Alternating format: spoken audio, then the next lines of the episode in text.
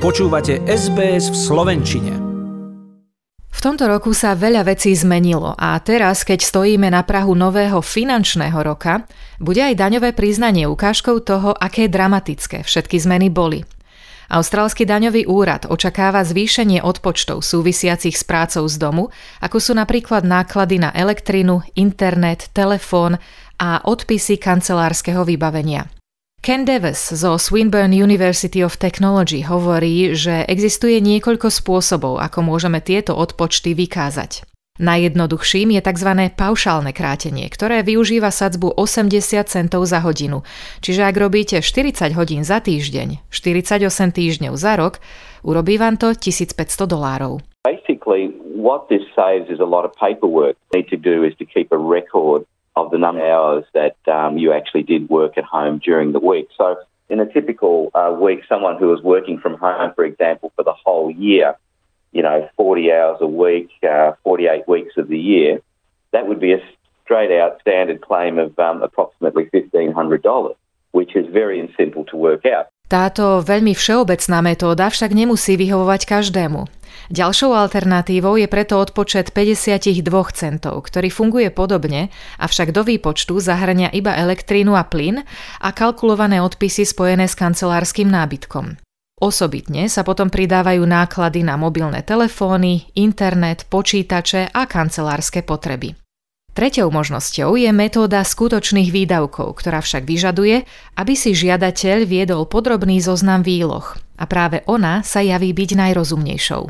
The actual expenses method says you do calculate everything separately. You keep the actual expenses um, that you've incurred throughout the year. And in addition to that, you include your depreciation calculation. So it has the potential to be a larger figure. Whereas the uh, set rate of 80 cents, the shortcut method, you cannot then go and claim depreciation on top of that. Podľa Kena Devesa by sme si mali uvedomiť, že zatiaľ čo sa výdavky na domácu kanceláriu v tomto finančnom roku mohli zvýšiť, iné náklady mohli klesnúť, napríklad cestovanie, na ktoré sa daňový úrad bude pri svojich kontrolách tento rok určite pozerať veľmi dôkladne. Obviously working from home means that people haven't been travelling, they haven't been using their cars as much as they would, would normally be the case. So therefore, the ATO will be looking very closely at their car and travel expenses. So you need to be careful there. Tim Lowe z daňového úradu už videl hocičo a ako povedal v rozhovore pre SBS On the Money, zatiaľ čo zamestnávateľ nám ponúka napríklad kávu, čaj alebo keksíky zadarmo, pri práci z domu si tieto veci z dane odpísať nemôžeme.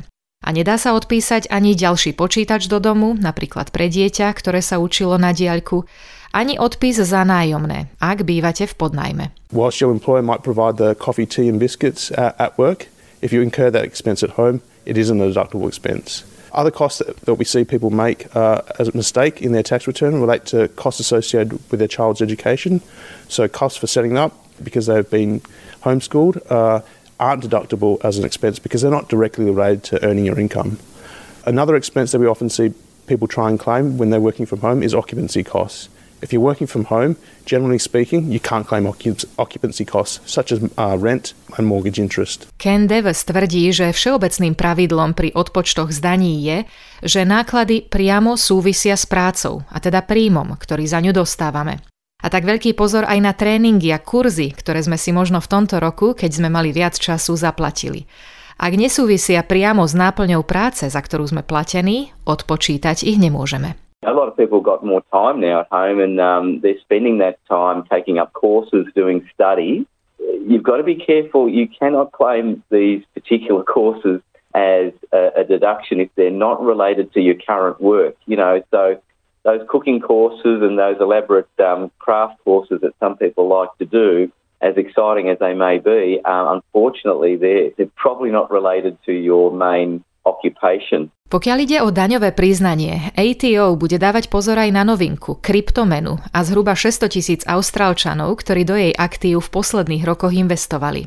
Aj Bitcoin a kapitálový výnos z neho musí byť teda zahrnutý v daňovom priznaní a tým Low vysvetľuje, prečo je to potrebné. Cryptocurrency is like an investment asset, so it's kind of like shares, uh, and so the similar tax obligations apply to cryptocurrency like it applies to shares.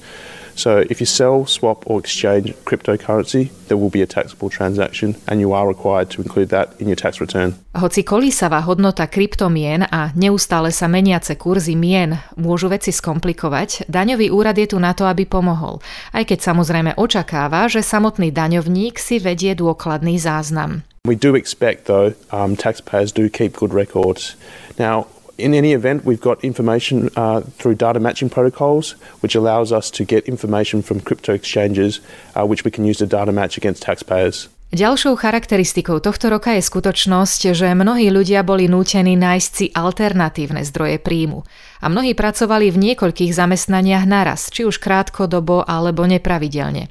Aj v tomto prípade je potrebné viesť si zoznam a zahrnúť každý príjem do daňového priznania. People can't uh, segregate uh, these particular jobs from their main job. I mean, these are second jobs which are generating income, which uh, potentially, of course, is assessable income which you must pay tax on. Nože pre tých, ktorí dostali finančnú podporu súvisiacu s nedávnym zákazom vychádzania v Melbourne, aj tu treba priznať. Jedna vec, ktorá sa tento rok nezmenila, je dátum podania daňového priznania. Fyzické osoby majú ako vždy čas do 31.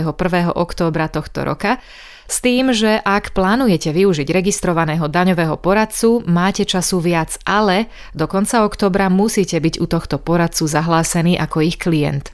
Možno len rada na záver. Hoci si daňové priznanie vieme pripraviť a podať technicky už aj dnes prostredníctvom služby MyGov, Tim Low odporúča počkať aspoň do augusta, keďže zamestnávateľia, zdravotné poisťovne, vládne úrady ako aj banky počas júla ešte iba posielajú informácie o nás daňovému úradu. By the end of July, information from employers, banks, health funds, government agencies, and more will automatically be added to your tax return. If you want to lodge earlier, you must take care to manually add all your income. A čo sa týka daňového poradcu a toho, či ho potrebujeme alebo nie, tam záleží od jednoduchosti alebo zložitosti situácie. Ak máte investície, zisk alebo stratu, možno vám chodí príjem zo zahraničia. Už si možno s podaním daňového priznania sami neporadíte. Pomoc odborníka si však viete započítať do daňového priznania na budúci rok. There's a number of reasons why people go to tax agents. I mean, mainly it's due to the fact that their circumstances are a little bit complex. Maybe it does involve property, maybe it does have capital gains and losses. If you do have income coming in from overseas, um, you know, you may have um, tax obligations there as an Australian resident um, on all your worldwide income, and that includes worldwide assets. So basically, if your tax return's getting a little bit complicated in, in those respects, uh, it's probably good advice to go to a tax practitioner and get professional advice. Pre ľudí s nízkym príjmom existuje bezplatná pomoc v podobe programu ATO, ktorý vedú dobrovoľníci, ako napríklad bývalý účtovník, dnes už dôchodca Karuna Činia, ktorý ako člen multikultúrneho výboru pomáha ľuďom v okolí Woga Woga, ktorí zarábajú do 60 tisíc dolárov ročne.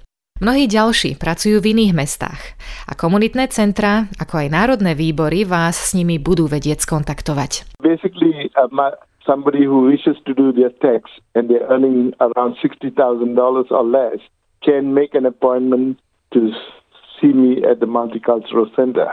And uh, they will be given a time slot to come and consult me during those uh, predetermined date and time. Dobrovoľní daňoví poradcovia sú zvlášť užitoční aj v komunitách, kde angličtina nie je hlavným jazykom. V takom prípade prichádzajú do úvahy aj služby tlmočníka, na ktoré sa dobrovoľníci z Tax Help často obracajú. We call the translation and interpretation service and get them to connect to the tax office so that the tax office can then interview them and provide like tax file number and so on to get the lodgement process going. And those interpreters will also sometimes help me communicate with the clients. Internetové stránky daňového úradu ponúkajú informácie v 35 jazykoch. Náš slovenský tam nie je, ale ak sa potrebujete spojiť s daňovým poradcom, ktorý vám bude rozumieť, určite to nebude problém. Prípadne napíšte nám a skúsime pohľadať spolu. Páči sa mi? Zdieľajte, komentujte, sledujte SBS v Slovenčine na Facebooku.